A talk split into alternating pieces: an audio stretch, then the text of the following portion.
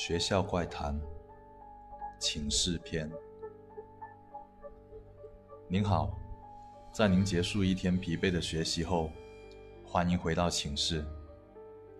在寝室，没有什么需要遵守的规则，因为这是这个校园里最安全、最幸福的地方。在这里，你可以解决你的一切问题。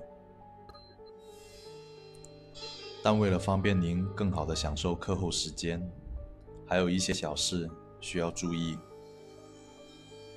一、寝室的门锁最好更换成自己的门锁，并和室友们拿好自己的钥匙，最好不要使用学校的门锁。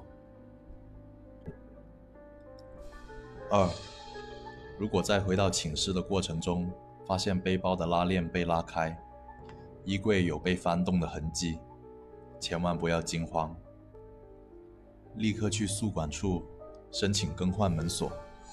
但请放心，你不会被窃取任何东西。